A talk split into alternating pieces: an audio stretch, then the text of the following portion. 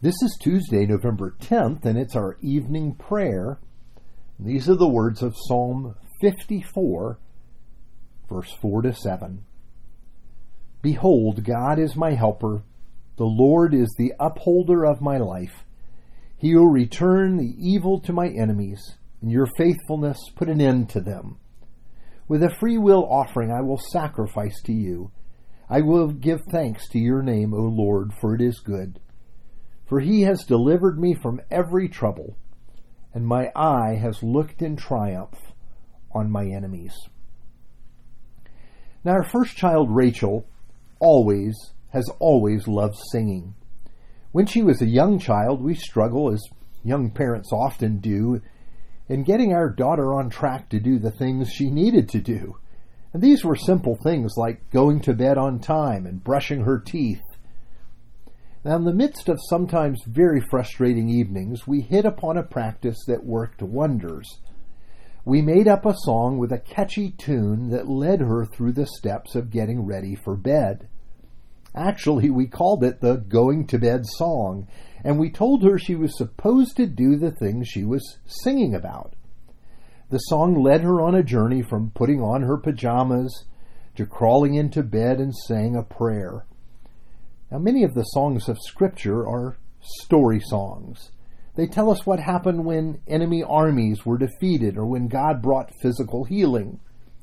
These songs take you on a journey through the event and all the emotions and into, the presence and care of God. Now, this Psalm of David does just that. It tells of a time when David was hiding in the wilderness, and the people that lived there set up David to be captured by King Saul.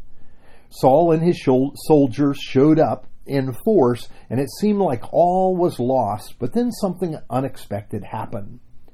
Just as they were ready to close in on David, Saul got a message telling him that the Philistines had attacked the land and he better go and face them or the moment would be lost. So imagine David.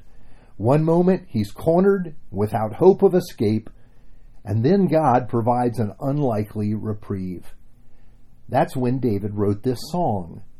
He explains what it's like to celebrate a victory you did nothing to win and have a safety that is provided by the Lord. He says that God is his helper and that he will give thanks to the Lord.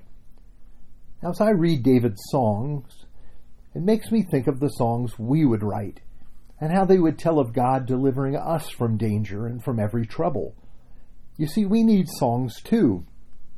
Not just ones that lead us through the chores of our lives, but ones that remind us that God cares for us and He has saved us and given us a secure place to stand through Jesus Christ. Now we can all rejoice in that today. Let's pray. Our gracious and loving Heavenly Father, for the many times we have not seen the danger, but you have protected us for the constant outpouring of your grace and mercy, for your faithful love that is with us in season and out of season, for your patient goodness, your readiness to save. We give you thanks and we worship you in the name of Jesus. Amen.